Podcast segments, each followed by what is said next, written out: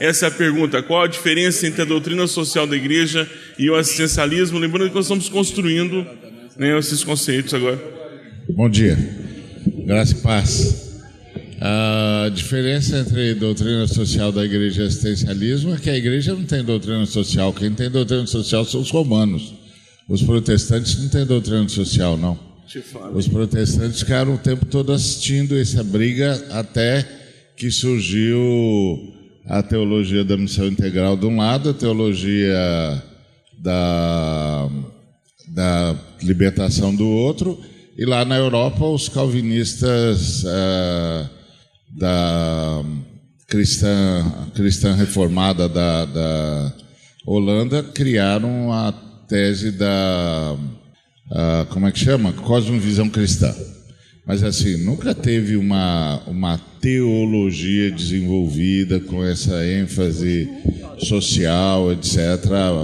A fé evangélica sempre foi muito intimista e sempre voltada à salvação pessoal, desde o pietismo do século XVII, com Jacó Spengler, quando ele escreveu a Pia Desidéria, ele deu um tom intimista para a fé evangélica, que é a salvação pessoal. E a fé evangélica perseguiu esse tom a vida toda, sempre na perspectiva de que o homem, o homem era transformado, a sociedade seria transformada com ele. É, era muito comum a lógica do conserta o homem que você conserta o mundo. E não tinha uma visão estrutural muito forte, não.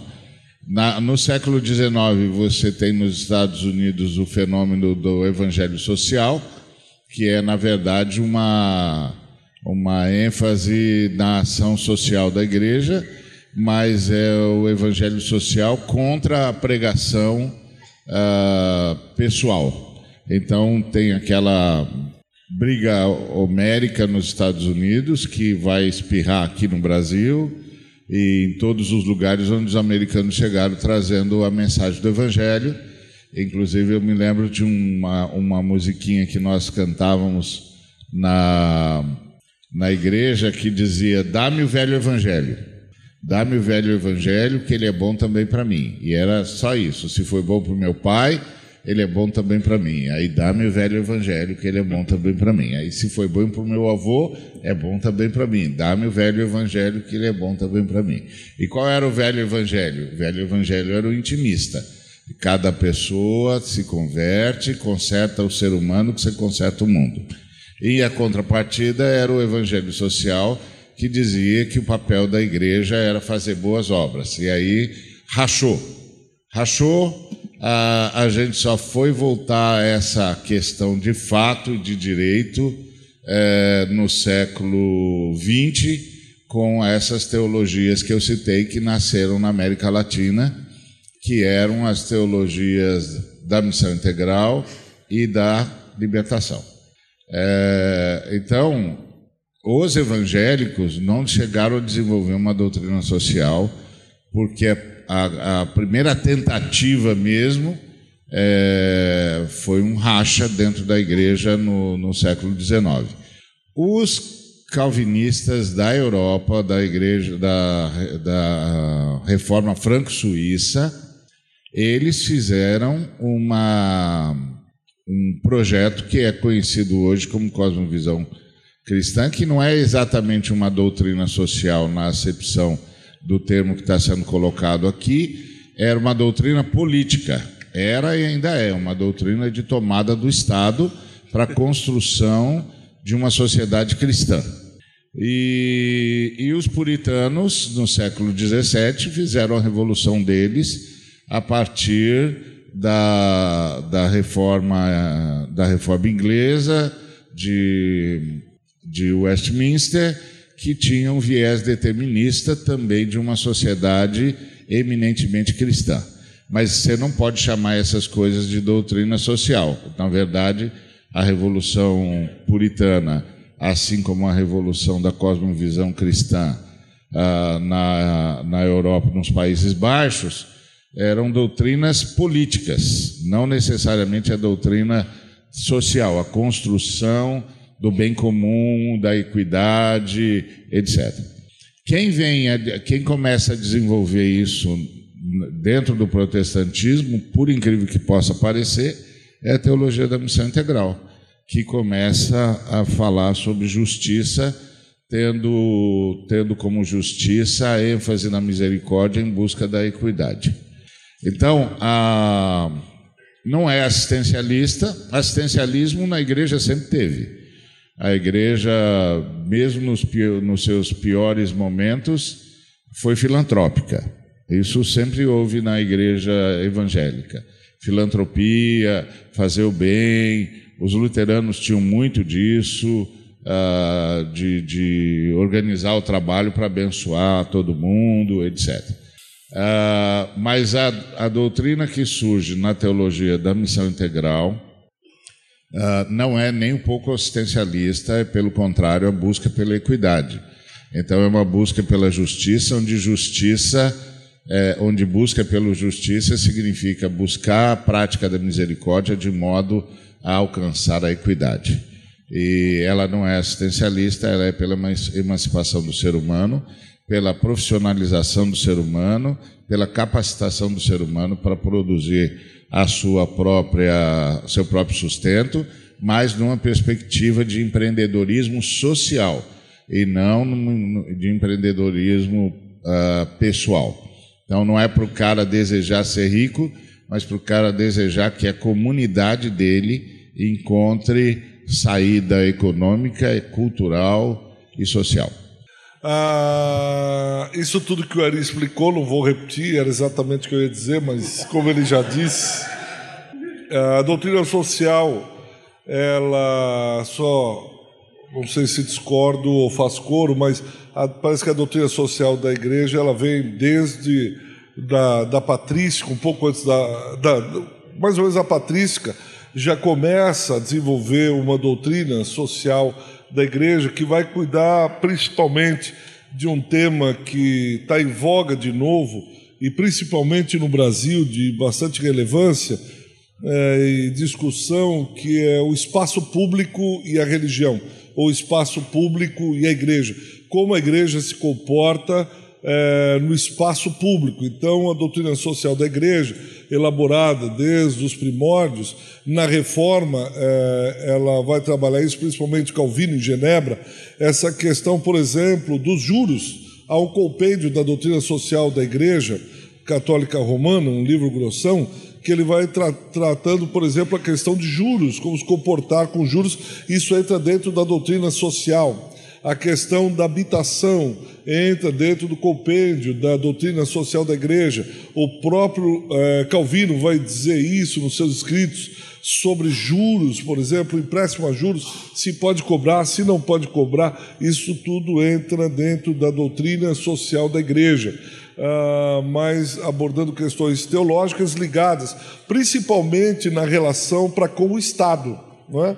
Como se comportar perante o Estado que é um conflito e uma tensão que nós temos até hoje. O Ari citou a confissão de Westminster, e na própria confissão de Westminster você vai ter também trechos tratando dessa relação da igreja para com o Estado, entrando dentro, uh, pelo menos dentro da teologia católica romana, dentro da doutrina social da igreja.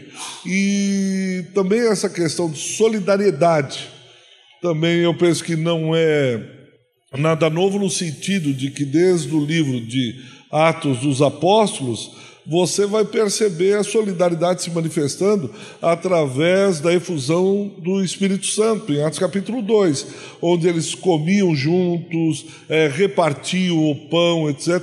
Que eu acho que é a solidariedade humana, a solidariedade aqui abrangendo o lato senso da raça humana. Então, é a vivência dessa solidariedade. E essa tensão entre doutrina social, solidariedade, assistencialismo, ela até hoje está é... Tá em voga, é o assunto do dia, é a pauta da reunião.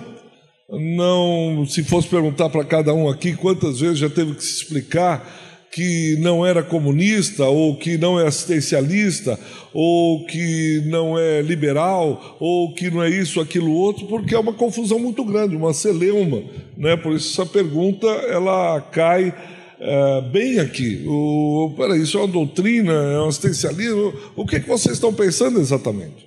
Então, daí que o Ari colocou muito bem, com a missão integral, tentando também um dos veios para trabalhar essa questão da solidariedade. Eu por uma terceira palavra que é a solidariedade.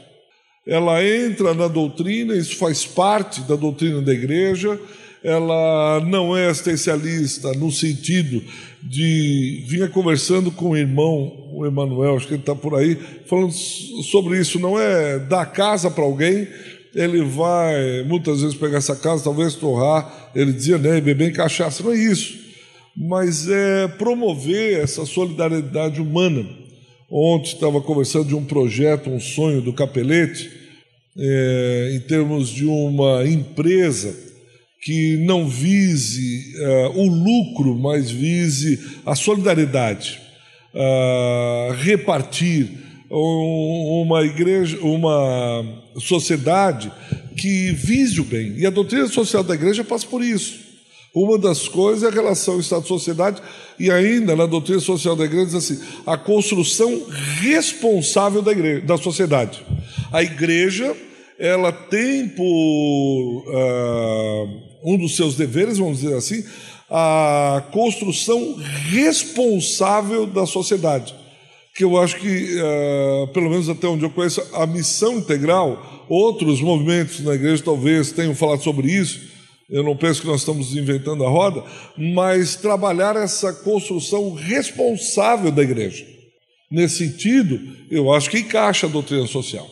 Quando nós olhamos e falava do Paulo Capelete, em termos dele, uma empresa responsável na sociedade conversar com Paulo Júnior, de um irmão consultor, que está com uma empresa responsável também de cada um mês ou um determinado tempo constrói uma casa para um funcionário, onde que no canteiro de obras não tem mais entulho, esse dinheiro é revertido para o lucro social.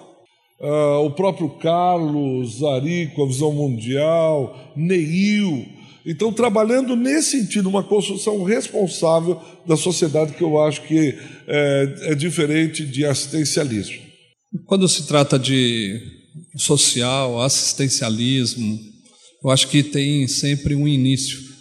Porém, eu não acredito que se a pessoa é, se converte, ela não só se converte a Cristo, mas ele se converte à sociedade. Então nós temos que nos converter ao outro, sempre. Né? E se a gente for pensar em justiça social, nós temos que pensar que injustiça é tirar a vida do outro para poder viver. Então, se injustiça é tirar a vida do outro, quando eu me converto, eu tenho que dar vida ao outro. Então, isso é o que Jesus fez. Jesus ele diz que é, se a pessoa tem fome, ela tem que comer. Se ela tem sede, ela tem que beber. Se ela está nua, ela tem que vestir. Agora, por quê? Porque nós somos mais bonitinhos e nós vamos fazer? Não, é porque eles têm fome, porque eles têm sede, porque eles estão nu. Então é uma prática do cristão convertido, né? Porque Paulo também diz que existe cristãos carnais e cristãos espirituais, então a gente não pode eliminar ninguém, mas aquele que entendeu o Jesus de Nazaré, ele vai lutar pela vida.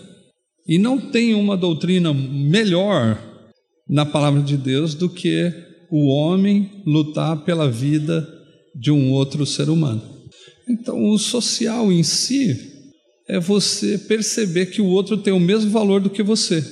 Porque se você não perceber que o outro tem valor como você, deixou de ser social.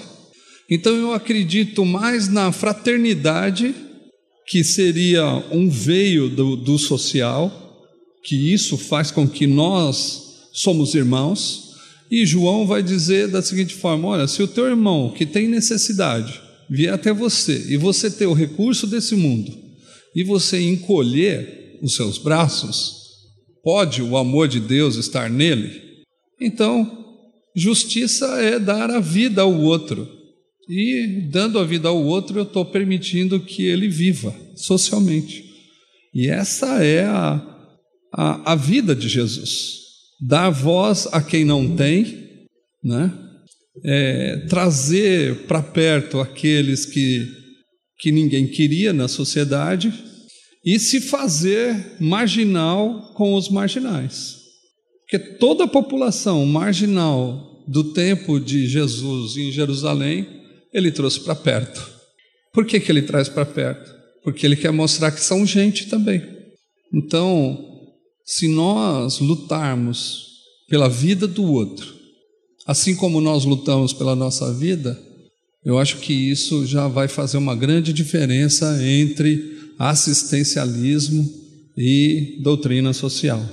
Porque a vida, ela vale mais do que qualquer instrumento ou de qualquer elemento que a gente pode conquistar. Então, se não existe doutrina social, existe um desejo de que Deus, o desejo de Deus que todos vivam. Então, ser antissocial é ser ante a pessoa que nós não queremos que ela viva. E isso é um problema imperialista. Quando eu vivo, você não vive, isso é imperialismo. E também é mercadológico, porque o mercado não está interessado em sociedade, não está interessado no social. O mercado está interessado no lucro. E se está interessado no lucro, a vida já era.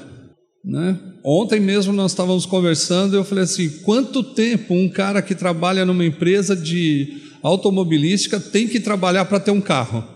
Isso é alienante. Por quê? Porque ele trabalha, trabalha, trabalha e não consegue ter o carro que a empresa produz através dele. Isso não é social, isso é mercado. O social é quando eu não tiro a vida sua, eu dou vida para você. E o mercado é eu tiro sua vida para poder viver. Então a diferença do mercado para o social é entre os cristãos deveria, não, eu vou lutar pela vida do outro e não pela minha vida. E aí a gente destitui toda uma teologia se nós formos pensar na fraternidade. Se tu, se tu é meu irmão, a sua necessidade faz parte da minha vida e eu tenho que lutar por você. O problema é que a gente acha que nós somos irmãos só de, é, de espiritual, mas a genealogia de Jesus, ou a genealogia de Deus, quando ele fala que Deus deu autoridade para a gente ser filhos dele, é que ele gostaria que nós vivêssemos uma grande fraternidade, aonde não haveria necessidade sequer. Então, quando o Espírito Santo vem, a primeira coisa que faz, pode até falar em línguas, pode até profetizar, mas se não tiver comida na mesa, parece que não é o Espírito Santo porque não havia nenhum necessitado sequer. E essa é a denúncia que Deus faz em Isaías, é a denúncia que Deus faz no Novo Testamento, daqueles que não abriram o coração para o outro. Então, a fraternidade é o início de uma doutrina que pode elevar a gente a um trabalho mais de equidade e de vida. Se não tem, devemos criar. Hum? Eu sou pastor há 25 anos, esse ano eu completo bodas de prata, 23 anos na mesma igreja. Mas na metade do meu ministério, eu frequentava eventos como esse, querendo saber como é que eu poderia transformar meu ministério no ministério mais relevante. Eu ouvia, eu ouvia gente como esses caras aqui, o grande teólogo Bitum, professor do Mackenzie, ele estava falando que depois que eu falo um silêncio assim, ninguém consegue falar mais nada, ele estava falando comigo. Tal. Ouvi Ariovaldo Ramos falando. Tu, tu pode perguntar qualquer coisa para o Ari que ele responde, vai com a história lá em 1812. Ele, ele, passa pela Inglaterra, pela Austrália, ele sabe. O cara sabe tudo, mano. É um negócio de maluco. Então, é, eu, eu, via, eu via os meus exponentes falando, e eu, pastorzinho, falei: Meu Deus, eu nunca vou chegar nisso aí, estou perdido. Eu sou muito incompetente para o um negócio. Não é verdade? Todos somos, não é verdade? É, então. Então, eu, eu, quando, quando eu vinha para congresso, por isso eu vou falar na perspectiva prática da igreja local, Eu ficava sentado aí, pô, legal, cara, essa história é bacana, beça, mas pô, como é que eu começo na igreja local, meu? Como é que eu faço? Como é que eu faço essa parada funcionar? E era pânico, porque a questão da prática da igreja local era, era, era quase, quase zero. Aí toda vez que eu, que eu, agora que a coisa funciona, mesmo eu sendo incompetente para isso, todo congresso que eu passo eu tento trazer um pouquinho da prática da igreja local, principalmente é, é, partindo do, do, do início, porque o início é que é complicado. Como que a gente começa? Se você está aqui, você está insatisfeito com alguma coisa no seu ministério e ou está querendo melhorar aquilo que você tem por satisfeito. Como que começa? Como é que faz isso? Como é que inicia-se o processo? Como é que, como é que é isso? Bom, deixa eu falar para você como é que como é que aconteceu comigo bem rapidinho. Eu, eu venho de uma igreja reformada, minha formação é de uma igreja reformada, de uma teologia contemplativa e voltada para uma instituição, sempre voltada para a instituição. O homem não é o fim, é o meio. Ele é o meio para se alcançar o bem da instituição. Só que nada disso é admitido, nunca é, é, é, é não é uma, uma, uma, verdade é, absorvida como tal, mas ela é a experiência do contexto factual. Bom, nunca coube dentro da instituição, não dava para eu servir paredes nem CNPJs. Sempre li o Evangelho como sendo ah, o homem o alvo, amar o que Deus ama, gente. Então, para a gente começar a fazer um trabalho relevante na igreja local, eu tive que fazer uma releitura do Evangelho e da teologia que me ensinaram. Ah, e duas coisas foram primordiais. Fala-se de amor entre nós mais do que em qualquer outro canto do planeta. Não há lugar no mundo onde se fale mais de amor do que na igreja. Mas não é o lugar onde se pratica amor em maior consistência no planeta. Tanto que a gente pode chamar todo mundo de irmão e não pode chamar quase ninguém de amigo na igreja. Isso é uma incongruência. Como é que eu posso ser irmão e não ser amigo? É complicado. Então, na, na minha experiência é, é, do assistencialismo para a doutrina, o, o assistencialismo, o assistencialismo vem de assistência. Assistência é como se a gente achasse o necessitado e dessemos o primeiro socorro. Bom, vamos impedir esse sujeito de morrer, vamos dar o que ele precisa para hoje. O ismo é o quê? É um sufixo ah, ah, que conota fenômeno. Bom, assistência é vamos impedir a morte sobreviveu, se eu continuar no assistencialismo, eu transformo essa assistência em fenômeno e ele que já não está mais com necessidade, dificuldade de morte ou perigo de morte, continua sendo assistido. O primeiro socorro, quando repetido muitas vezes, deixou de ser primeiro, pode viciar o sujeito e torná-lo num parasita. O problema do assistencialismo é que a gente dá o que o sujeito não precisa mais, dá porque precisou lá atrás. A gente não, não trabalhou o sujeito para agora é, se autossustentar. Como disse é, um, o primeiro presidente dos Estados Unidos, erramos fazendo pelos outros o que eles devem fazer por si mesmos. O assistencialismo faz isso. Então, a, a, a, na, na releitura do que eu entendo como evangelho, eu entendi duas coisas. Primeiro, sobre o amor. O amor não é um sentimento que a gente sente. Reduzir o amor a um sentimento é, é, um reducionismo muito grande. O amor é a entidade que nós adoramos, Deus é amor. Então, nós, quando falamos de amor, nós estamos falando de Deus. Quando eu sirvo ao meu semelhante por amor, eu estou servindo não só o pão que ele precisa para hoje, mas eu estou compartilhando o Deus que me impulsionou até ele. É muito mais do que isso. Não compartilhar, não assistir é perder a oportunidade de fazer o maior evangelismo de todos, é reduzir a missão da igreja a quase nada. Então, o amor é muito mais do que um sentimento, o amor é a entidade da nossa adoração. E quando a gente descobre a quem a gente adora, que é Deus, que é amor, o amor que é Deus, nós então fazemos uma releitura de, do, do, do, do alvo dessa, dessa, desse Deus que é o próximo. Você vai, Tiago, diz lá que a religião pura e imaculada diante é, do nosso Deus e Pai é esta: visitar os órfãos, viúvas nas aflições e guardar-se dentro do mundo. Bom, se Deus, o amor, é a religião pura e imaculada diante dele, é o necessitado, então se amor é o que eu adoro, minha religião é o outro. Minha religião é meu semelhante. Então, na minha concepção, eu só vivo espiritualidade quando eu amo na perspectiva de que o amor é, é, é, o ser que me habita e adoro, e o meu próximo é a minha religião. Então não existe, na minha concepção, evangelho que me una a Deus, teoricamente, mas não me una ao meu semelhante.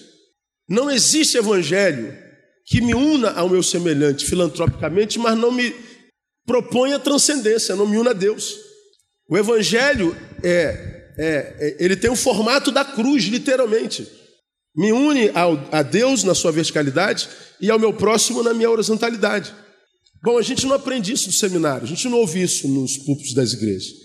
A gente aprende que se converter é resolver o seu próprio problema nele e depois tornar-se membro de uma instituição e eh, ser um cooperador no sustento dela.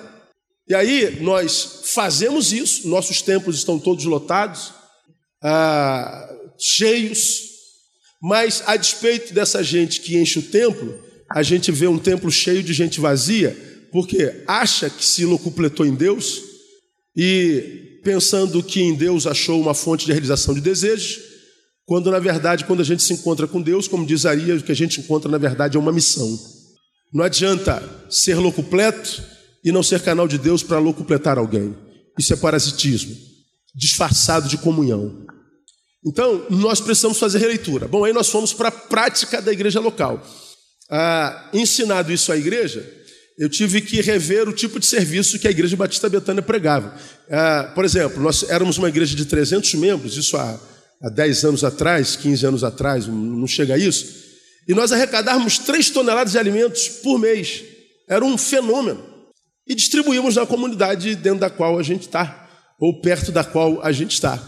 Bom, até que eu descobri que tinha gente vendendo cesta básica para comprar cocaína. Tinha gente vendendo cesta básica para sustentar o seu vício. Bom, eu descobri que fazendo bem, eu estava sustentando o vício de muita gente. Por quê? Porque eu estava fazendo bem de forma errada, dando a alguém o que ele não precisava. Bom, aí nós, isso foi uma sequela na igreja violenta. Ah, no meu tempo acabou, já volto para falar sobre isso de novo, sou o caso. Eu tive que cancelar a cesta básica, que era distribuída pelos velhinhos da igreja ó, há, há, há séculos, né?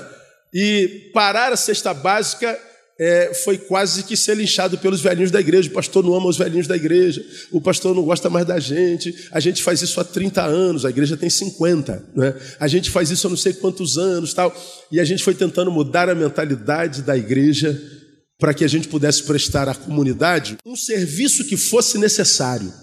Mesmo sob sequela, eu cancelo o projeto e a gente então pega os poucos profissionais que a igreja tinha, mapeamos a comunidade, fizemos o que na sociologia se chama Marco Zero, visitamos cada lar, fizemos um mapeamento de quantas mães solteiras, quantos é, a, a, pais presos, quantas crianças de idade tal, quanto desempregado, carência de quê? De creche, de escola, de, de médico. E nós fizemos um mapeamento perfeito. E aí nós começamos o trabalho da igreja em cima da necessidade da comunidade onde nós estamos plantados. A gente não fazia, é, não fez mais o que a gente fazia antigamente. A gente distribui cesta básica só por questão de desencargo de consciência, para dizer que está fazendo alguma coisa. A gente nem sabe se a pessoa que está recebendo precisa de fato de verdade. Há quem precisa, precise e há quem não precise. Então, a gente começou do zero. Então, de repente, você está aqui, como é que eu posso fazer? Cara, estude a tua comunidade, a rua da tua igreja, a necessidade do teu bairro e proponha ser a resposta para isso. Uma coisa de cada vez. Não precisa dar chute para todos os lados, atirando para todos os lados. Não, uma coisa de cada vez. E quando a gente faz uma coisa excelentemente, Deus vai dando outras coisas para a gente fazer, porque Ele já viu que nós podemos crescer e tem potencial. Então, bem devagarinho, a coisa passa do assistencialismo para assistência, dar a, o que se precisa, responder a pergunta que se faz. Eu acho que uma das coisas melhores que a gente faz aqui no Missão na Íntegra é uma revisão de conceito.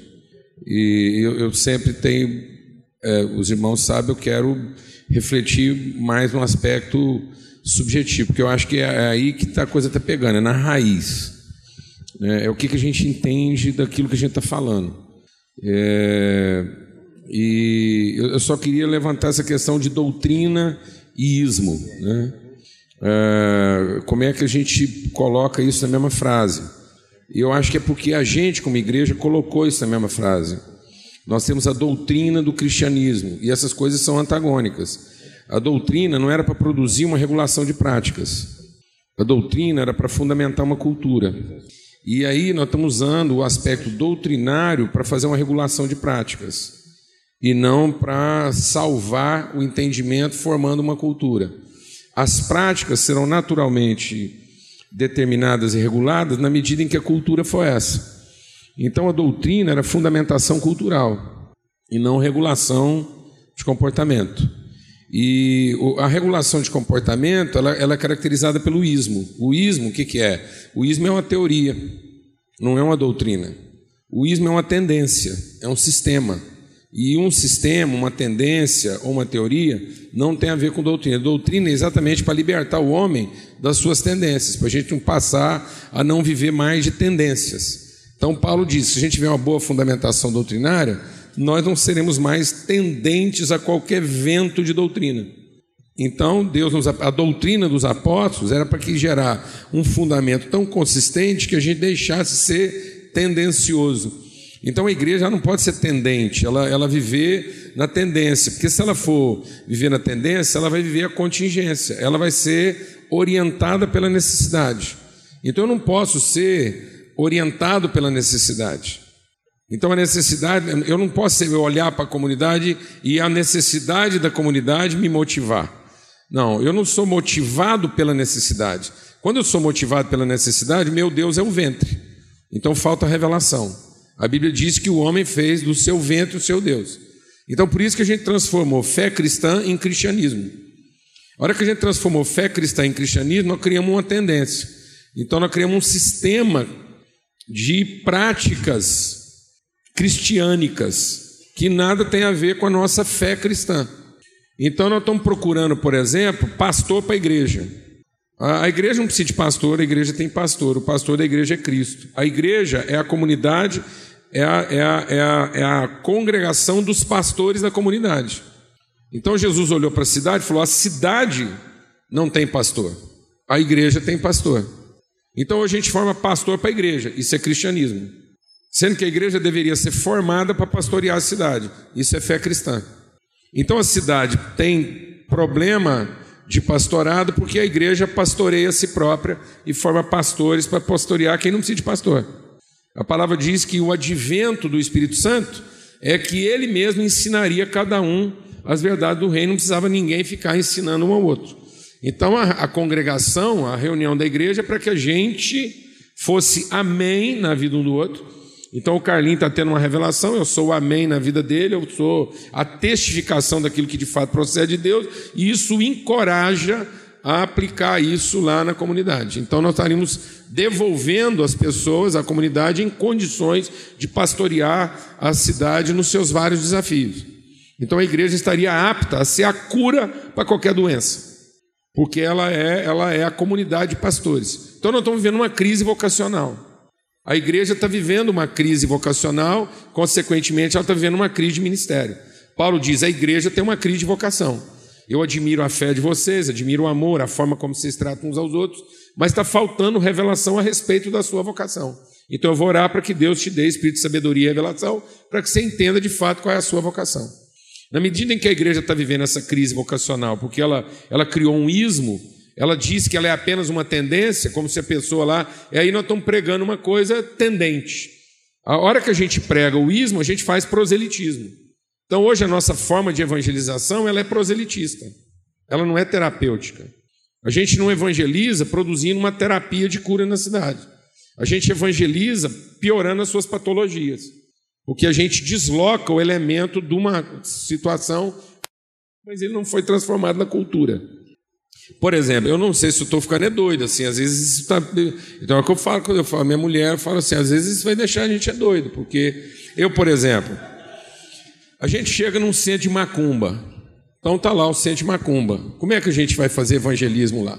A gente vai lá fazer proselitismo, a gente vai pegar o príncipe daquele centro de macumba e cooptar ele para ele vir para a nossa religião. Aí a gente apresenta ele aqui como um troféu, ele fica aí na vitrine um tempo, e a gente vai doutrinando ele até que ele passa de troféu a, a ministro da Eucaristia, e aí ele passa a, a celebrar também nossos cultos. Mas por enquanto ele é um troféu que a gente conquistou do outro. Então é uma coisa de posse. Então isso é proselitismo, isso é tirar o cara de uma tendência para outra. Ora, o cara está lá no centro de Macumba, a igreja está tá lá, está tudo certo.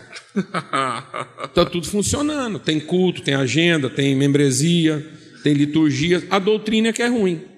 Então nós não tínhamos que mexer lá desconstruindo a igreja do cara. A gente tinha que ir lá e ajudar ele a corrigir a doutrina. Porque se aquele cara que já é um pastor lá absorver essa doutrina correta, já está tudo organizado. A gente não tinha que mexer na estrutura. Pronto, não. É, é, o único problema do cara é que a doutrina dele é ruim. E ele, a doutrina dele é ruim porque ele não teve ninguém solidário para ir lá e compartilhar com ele a doutrina correta. Mas aí a gente vai lá e mexe na estrutura do cara, bagunça o centro de macumba. Aquilo já era ruim com o líder certo. A gente tira o líder de lá, vai ver uma competição de poder. Dois líderes piores do que ele, que não era líder até então, vão disputar o poder. Vai baixar o nível da macumbaria, porque agora vai baixar um, uns capeta ainda pior, oportunista, e bagunçou. A gente criou uma instabilidade em vez de lá levar uma cura. Aliás, só tinha um problema lá. Lá só tinha um problema doutrinário. Ignorância, falta de conhecimento de Deus. A gente podia ter sido solidário com aquela igreja lá e cooperar na correção doutrinária. E pronto, pronto, Jesus Cristo, tudo certo. Aprendi, ensinava ele a conhecer o Deus dele. Então a gente ia lá falar, ó, cara, vim aqui falar sobre o seu Deus, te ajudar a você conhecer melhor o seu Deus, fazer um ajuste doutrinário aqui, você vai ficar melhor do que pensava.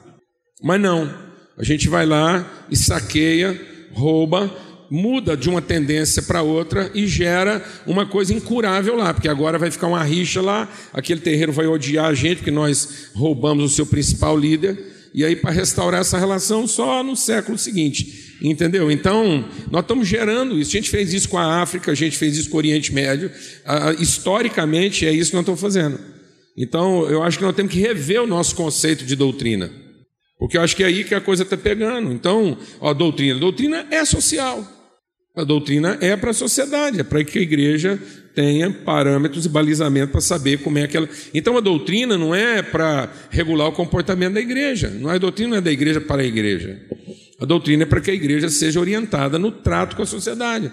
É para que ela finalmente entenda qual é a sua vocação e cumpra a sua vocação, porque nós temos uma plataforma doutrinária consistente.